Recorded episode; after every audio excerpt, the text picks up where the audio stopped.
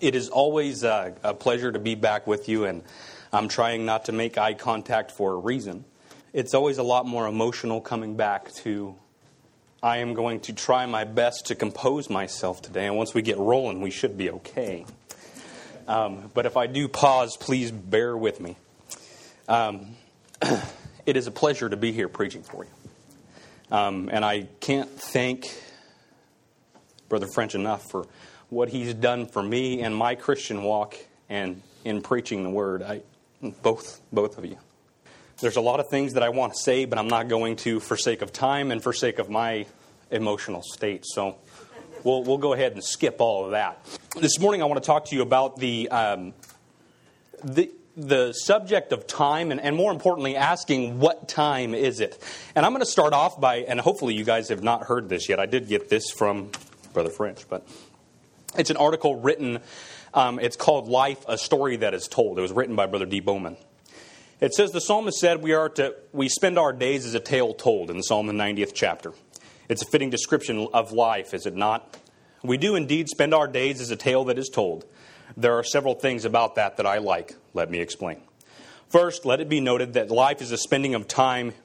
We spend our time, he says, all of us are born into time. Time is what we're all about, and time is all that we have.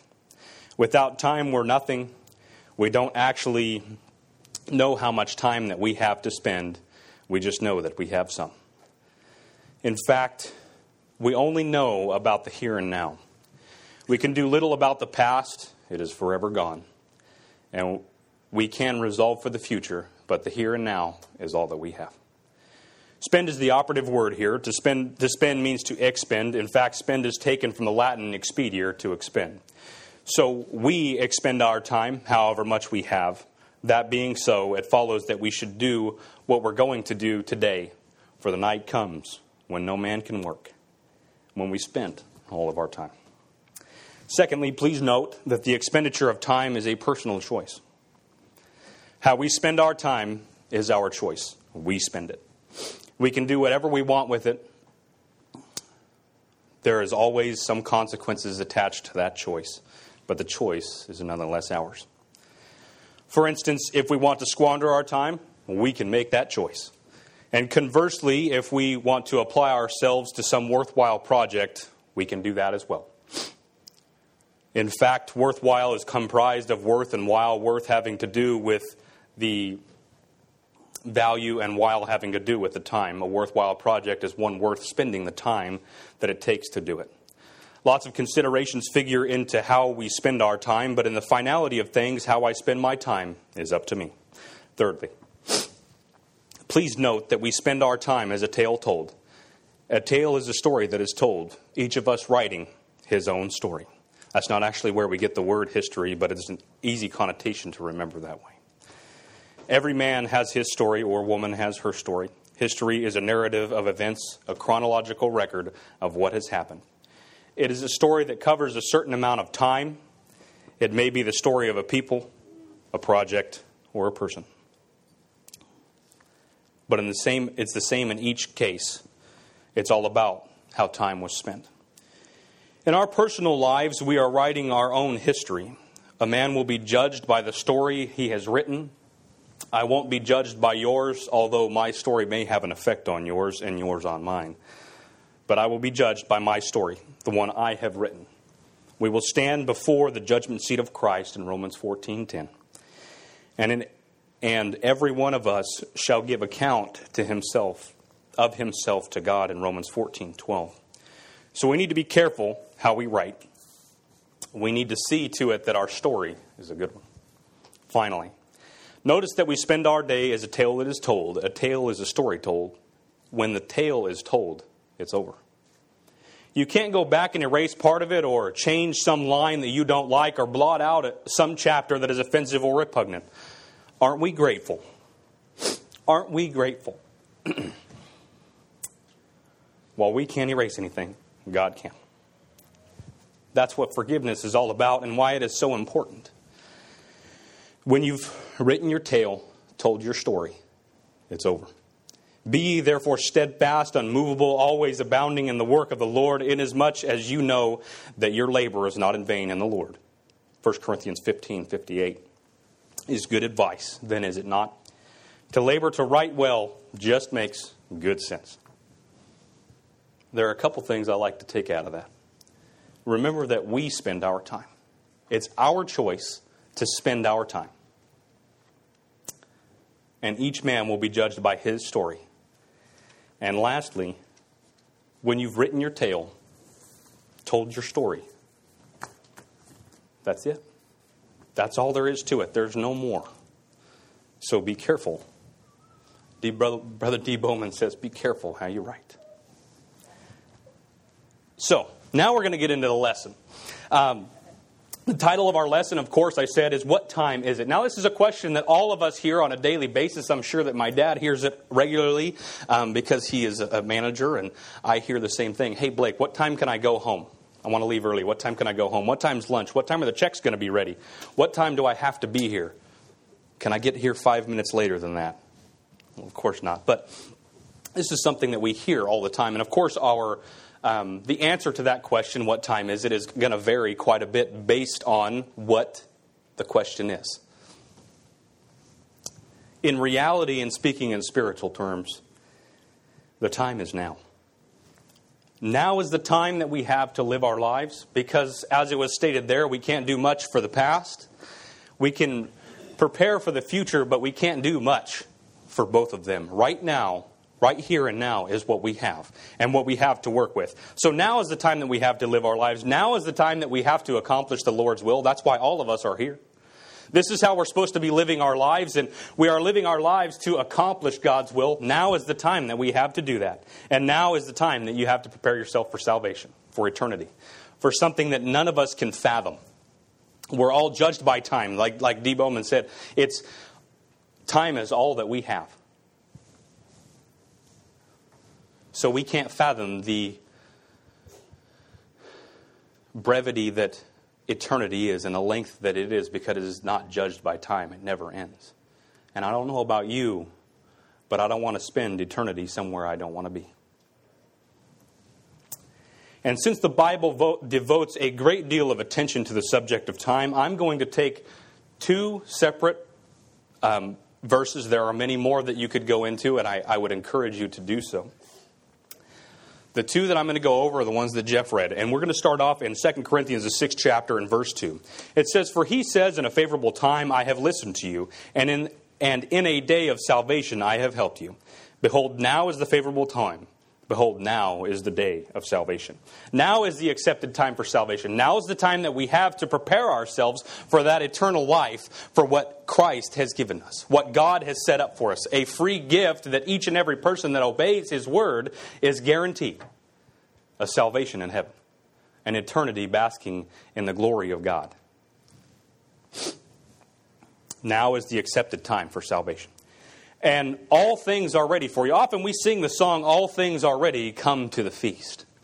And the, in, in Galatians, the fourth chapter, in verse 4, he says that the fullness of time has come. Christ came. Christ, God sent Christ down, sent his only Son down to die upon the cross for us, to set forth the new law, so that we could look forward to salvation.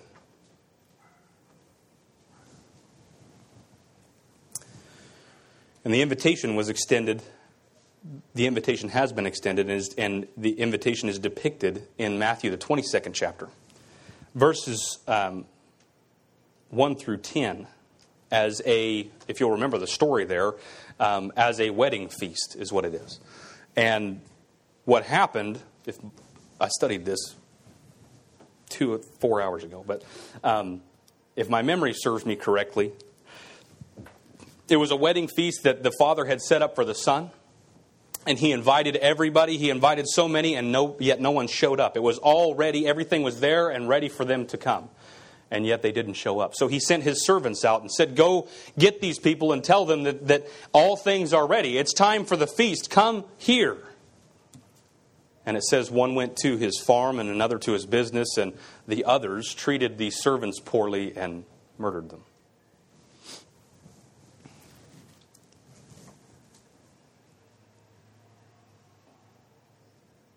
And in verses 7 and 8, we see how the father, the king in, the, in this story, um, reacted. It says the king was angry, and he sent his troops and destroyed those murderers and burned their city. Then he said to his servants, The wedding feast is ready, but those invited were not worthy. Are you going to be worthy?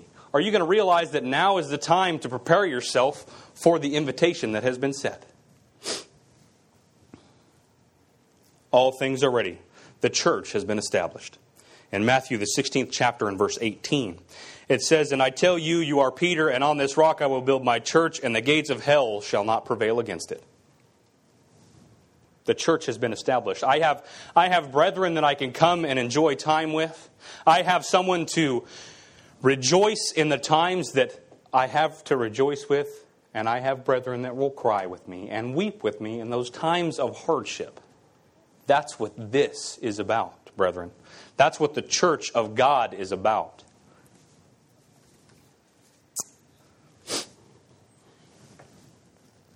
It says excuse me, the church has been established, and it, the, the, saved can be added to it, of course. In, in Acts, the second chapter, the day of Pentecost, verse 47, he says that it was added to day by day.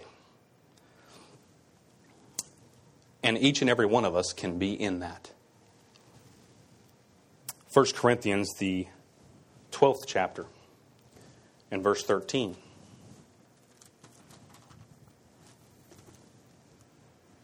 says, For in one spirit we are all baptized into one body, Jews and Greeks, slaves are free, and we will be made to drink of one spirit. We are all going to be one. We're going to work together. We're going to be that one body of Christ. All things are ready. The gospel has been revealed. The good news that Christ came and died for each and every one of us. And it was put in force in Hebrews, the ninth chapter in verse 16 and 17. It says, For where a will is involved, the death of one who made it must be established.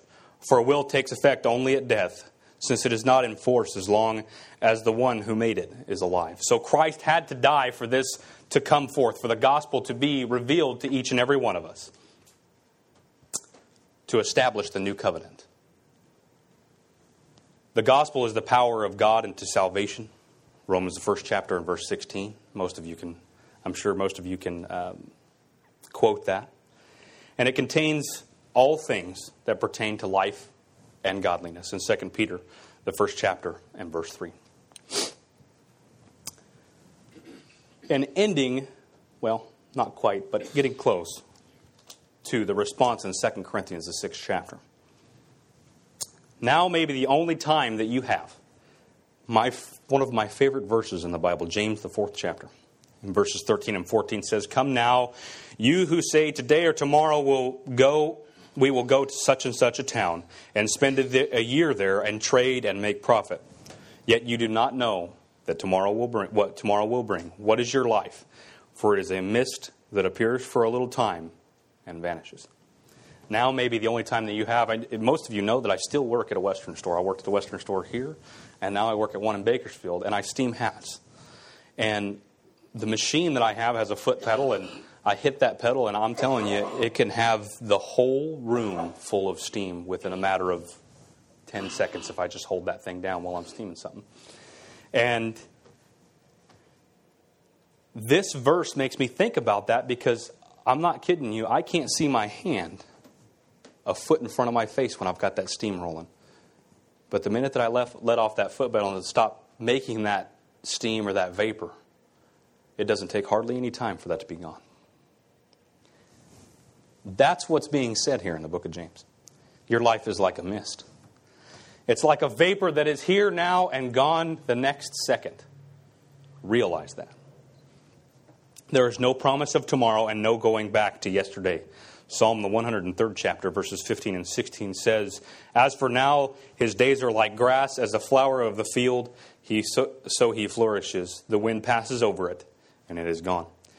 And in its place remembers it no more. You know, I think about, you know, out here, growing up as a kid, you got dandelions, right? And they start off as a little green stem with a nice little uh, yellow flower on them. But then when they go, I, of course, I researched this, so I'm not telling you anything that, that's untrue. But when it goes into its seed state, when it wants to scatter and make more dandelions, it turns into a little poof ball, right? And I don't know a child alive that doesn't go pick those things and blow on them, right? Now I'm old and chunky and I just kick them because I won't bend over and pick them up. But, um, but that's what I think about here in, in Psalm 103rd chapter. The wind passes over it, it's gone. It, it's gone.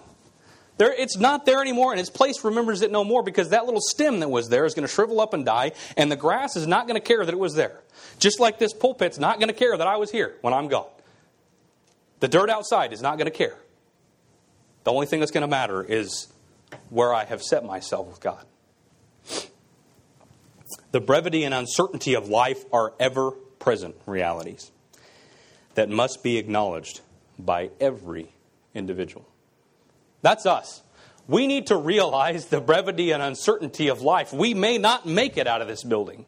I know that you hear that all the time, but do you really think about the fact that that is true? Life happens. Strange things happen. You know, I it, life is so precious, and we should be putting our best foot forward as Christians in everything that we do. And not to get too far off on a tangent, I was watching something on, on Facebook the other day. I, I uh, follow a lot of things in the cattle industry, and there's an auctioneer actually, and he's on the mic, and he's you know they usually open up with a couple jokes, and they you know say a couple things, and they get right into their you know their role. But this man said, you know, I he said I want to tell you guys one thing, and he goes through a series of talking about you need to get back to God and get back to your country. And that's why so many things are spread apart in this country and we're so divided in all these different things. And there was actually some people talking while he was, you know, if you've ever been to an auction, there's people chatting all over the place. And he actually grabs the mic and says, Y'all be quiet. Everybody sit down and be quiet because I'm telling you something you need to know. And that's pretty powerful, but the way he ends it, he says, that's coming from a, I can't remember what he said, I think 67 year old auctioneer who just recovered from leukemia. And he said, I told myself that from that point on, whenever I had this microphone, I would never not tell you to get back to God. That's how we should be living our lives we should be living our lives in such a way that that's what we are putting our foot forward, and that is who we are to be in everything that we do. That we realize now is the time that we have to act, now is the time that we have to set an example for every single person that you walk out and meet in this world. Because guess what? That might they you might be the only piece of Christ that they ever see. Make it a good one. Make it a good one.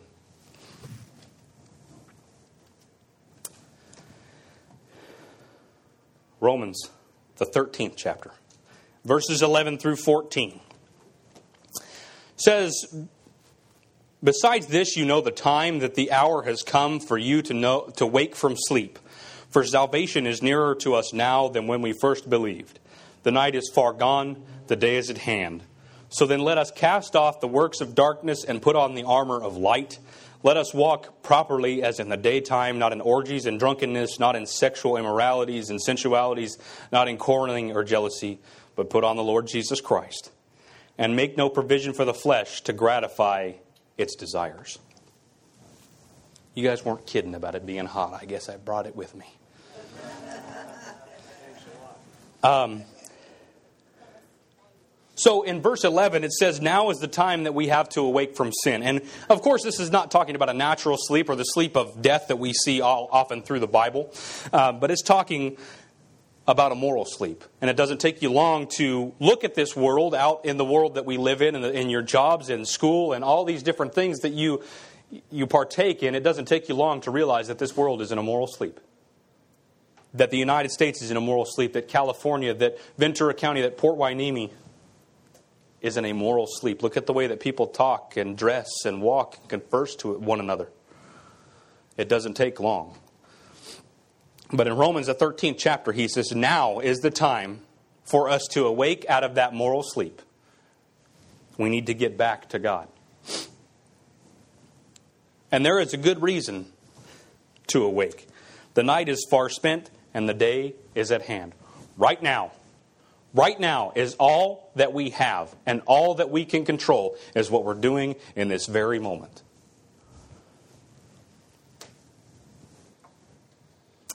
In verse 12, now is the time to lay aside all sin. Or to the King James Version says, cast off sin. And to cast off means to take off or to remove his clothing.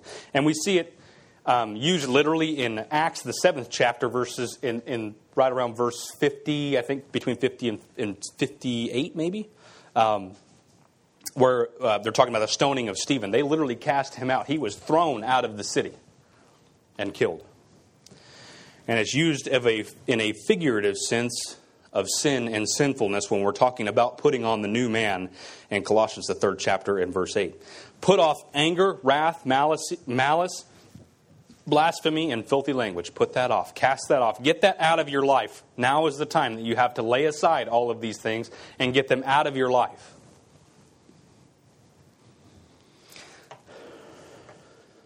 In 1 Peter 2 and verse 1, lay aside all malice, deceit, hypocrisy, envy, and evil speaking. These are the works of darkness that they're talking about in Romans, the 13th chapter.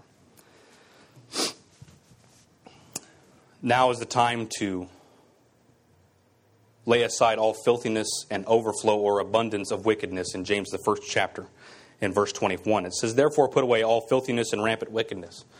But I love how it ends that verse. Put all these things away, but then what does it say in the, in the latter part of James 21? Receive with meekness the implanted word which is able to save your souls. Get rid of the old man, get him out of the way, and receive God's word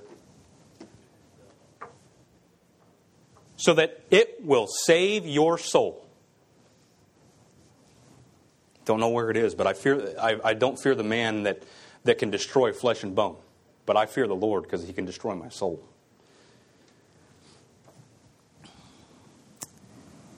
Put off or cast off concerning your former conduct the old man, which grows corrupt according to the deceits of the flesh. In Ephesians, the fourth chapter, in verse 22 to put off your old self, which belongs to the former manner of life that is corrupt through deceitful desires. When you grow up with a, a, dad like John French, there's one, there's a lot of things that are ingrained in your brain, but there's one saying that he says here all the time that is ingrained in your brain very deeply. And that's dad's saying, as me and Jordan would call it. It's dad's saying. Put off deceits because it says, you're corrupt through your deceitful desires. Dad always says, and you've heard it, I know all of you have heard it. If you want a recipe for disaster, do what comes naturally. How true is that? Because this physical man doesn't want to be here, doesn't want to go do the works of God. He wants to do whatever he wants. He wants to be fishing. He wants to be hunting. He wants to do all these different things. He wants to pursue the lust of the flesh, the lust of the eye, and the pride of life. That's what the physical man wants to do. But we're called every day to sacrifice that. That's not who I am. I'm doing the works of Christ, and now is the time that I have to live my life in that way.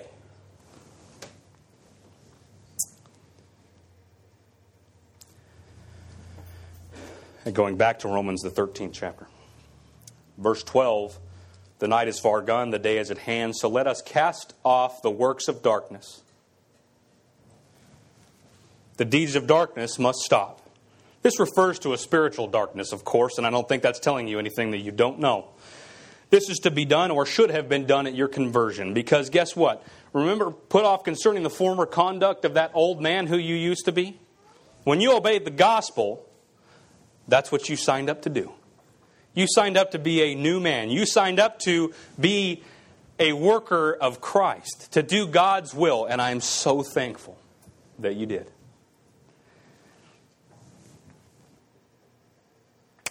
And if you haven't, I hope that you will study. But it should have been done at your conversion. This is why you obeyed. And this is why you, you got that sin out of your life. That old man you put to death. He's no longer there. And in Romans, the sixth chapter, verses 1 and 2, verse 1 says, What shall we say then? Are we to continue in sin so that grace may abound? This question is literally asked. Are we to continue in sin so that the grace of God can do what it is set forth to do and, and, and let that grace spread so that He can forgive us? Read verse 2. By no means. He says that with an exclamation point. By no means are you to do this. How can we who died to sin still live in it? One cannot continue in sin and be saved eternally. We can't put off that old man and obey God and, and, be baptized and, and say that we're a Christian and still continue in sin. Now, I'm not saying that any of us are perfect, but we can't be, that cannot be our attitude towards it.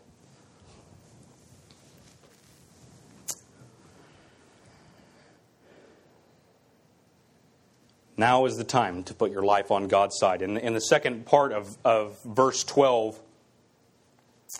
it says, and put on the armor of light.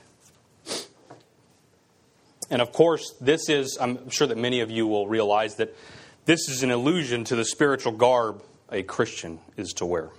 Ephesians 6 chapter, verses 13 through 17. Therefore, take up the whole armor of God, that you may be able to withstand in the evil day, and having done all, to stand firm.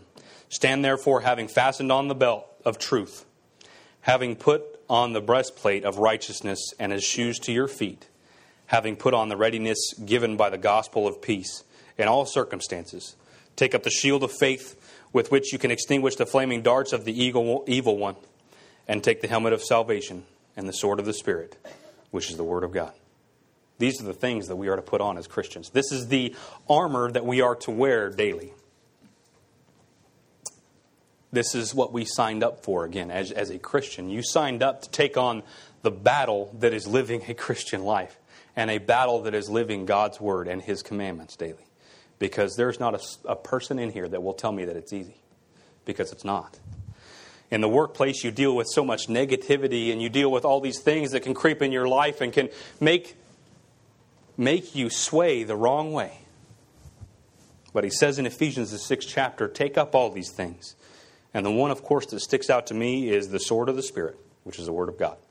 Implant that in your mind and let that be your sword that you fight with every single day. The christian must shed evil and take up the battle of God. You know, this is who we signed up to be. We're Christians first and foremost. We are to take up the battle of God daily. And when you think about it, it's not really that hard to make that decision. Because I look at it as God, because of what you've done for me, I am happy to fight for you.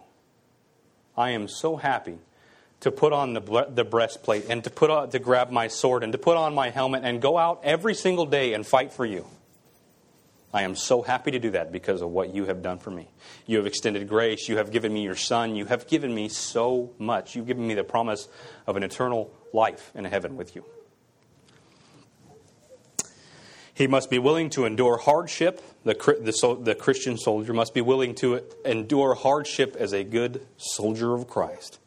2 Corinthians 2 3 and 4. Share in suffering as a good soldier of Christ. No soldier gets entangled in civilian pursuits since his aim is to please the one who enlisted him. Our aim. We, don't, we shouldn't get involved in these physical and, and lustful types of things in the world that we experience every single day because civilian things don't, don't bother us. Because our aim is to please the one who enlisted us. Our aim is to please God each and every single day of our lives. You know, I think about as as a good Christian soldier, I should should say sailor because we're in a Navy town, right, Frank? Um, you know, and I think about my brother. You know, a kid. Like everybody, everybody here knows Trevor. He's a kid. Not anymore. But when he signed up, Blake, I signed up for the Navy. You signed up for the Navy? It's been great for him. But you know, I, I think about what he has has done, and, and he doesn't. He, he's he's a Navy man. That's what he cared. That's what he does. That's his job. That is who he is. Hopefully, he's a Christian first before that. But yet, I think about um, the servicemen and women Brother Monaco, and I'm sure there's many others in here that I don't know of. But you know, I my you guys know my mother-in-law Dana. Dana is very very adamant about um, military people. Uh, she had, I mean, her whole mother's side of her whole family was all Navy guys. But anyhow, there's not a time when she walks by somebody that, doesn't, that has a shirt on that says, you know, Vietnam veteran or World War II veteran or whatever it may be, or a hat or something like that. She will always walk over to them, always walk over and shake their hand and say, thank you. Thank you for your service. And and you know what the, the the beautiful thing about that is 90% of those that was a, a, you know usually an older era so 90% of those gentlemen usually say it was my pleasure she did that to um, a man that was my age at where, where were we san diego zoo Terry? and he had no legs. And the back of his wheelchair said, you know, Operation Iraqi Freedom. And those are the words that he said. It was my pleasure. You think about how scared you must be, because I have no idea. You can't think about how scared you must be to go into those situations. To, you know, I mean, World War II, Vietnam, kids, man, 18 years old, baby heading over to fight a war. That's tough. It's got to be tough. Like I said, I have no idea. But when you say thank, thank you for your service, and they say it was my pleasure to fight for you, a person I don't even know. Think about it this way that should be the exact attitude that we have fighting the daily battle that we do for God. It was my pleasure. What you've done for me, you sent your only son down to take upon my sins, and not just mine, but yours, and not just ours, but theirs. You gladly took that on and died for me. It is my pleasure to fight for you every day. We are to fight the good fight of faith and now is the time that we have to walk properly, in verse 13. The conduct of a Christian is to be decent and appropriate to his name and calling. We are called a Christian because we are a Christian. We should act as such. In Ephesians 5th chapter, verses 15 through 17, it says, Look carefully then how you walk, not as unwise, but as wise, making the best use of the time, because the days are evil. Therefore, do not be foolish, but understand what the will of the Lord is. We are to walk carefully or circumspectly and wisely. We are to redeem the time. We are to make the best use of the time that we have been given, that we have been blessed with, because you're not promised that next moment. I'm not promised to finish this lesson. We're not promised to leave this building. Make the best use of the time that you have right now.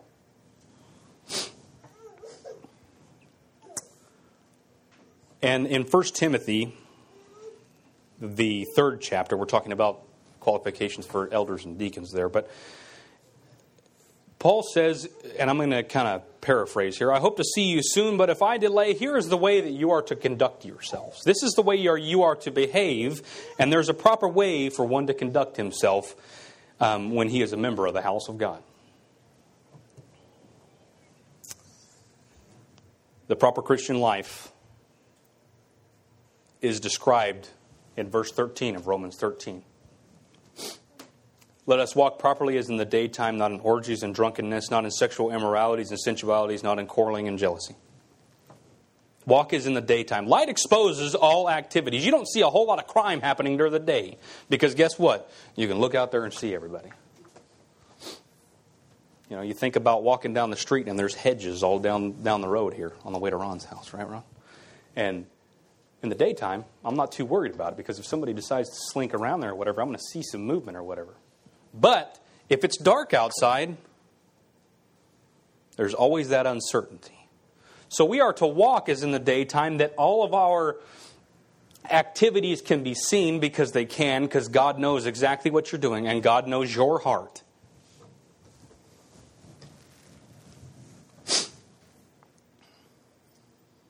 We need to stay away from those dark things that he talks about in, in Romans 13, the, the things that oppose the right way to walk.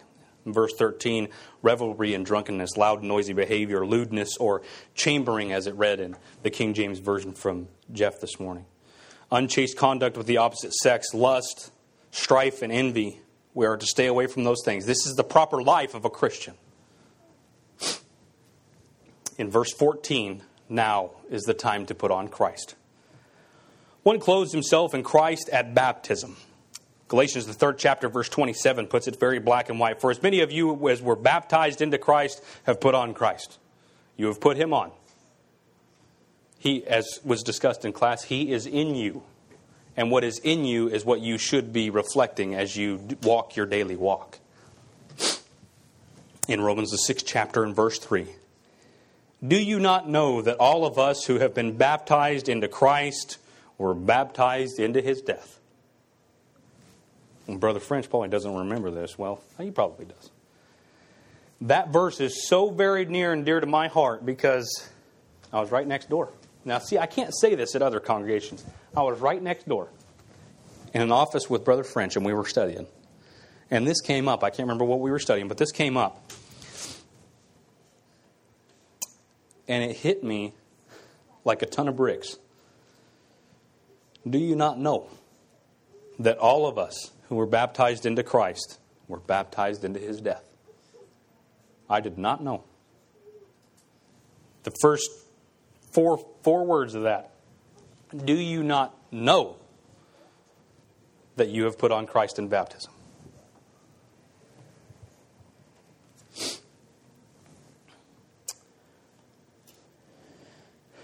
One also puts on Christ in a righteous living. In 1 Peter, the second chapter, in verse 21, it says, For, for to this you have been called, because Christ also suffered for you, leaving you an example, so that you might follow in his steps.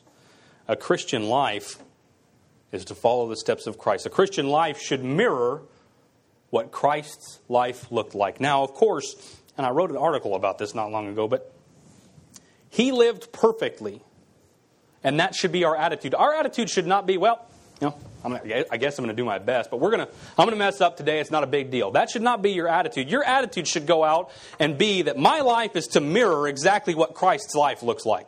I am supposed to go out and live this life for God every second of every moment of my life. And I am going to do it perfectly. Are we going to attain that? Probably not. But is it impossible? No. Christ did it. That should be our attitude. Our attitude should be to live a life that mirrors that of Christ. A Christian must be and do all that Christ requires. And that's not telling you anything that you don't know. So, in asking the question again, what time is it? That time is now. The time is now for us to prepare ourselves for salvation, to live a life for God, to be an example and to be an influence on every single person we come in contact with. Now is that time. And now is the time to obey if you have not done it. Now is the time to set your life straight with God if it is not straight. And I will end with this. When Jesus returns, Will you be glad? Or will you dread that day? When you answer this question, it will tell you about the spiritual condition that you're in. If you answer honestly, think about how you feel about that. Are you going to be that person that's uh, just give me just give me ten more minutes? Just, just, just need a little bit more time. I just I just need to go to the building real quick, and you're not going to have that time. Now is that time. Now is the time that we have, and now is the only time that we have to prepare ourselves for that eternal life that we get to look forward to because of what God has done for us. So, if you do not know Christ, or if you need to set your life straight with God, now is the time. And we will do anything that we can to help you in that walk if you'll come forward as we stand and sing. Jordan. I am resolved.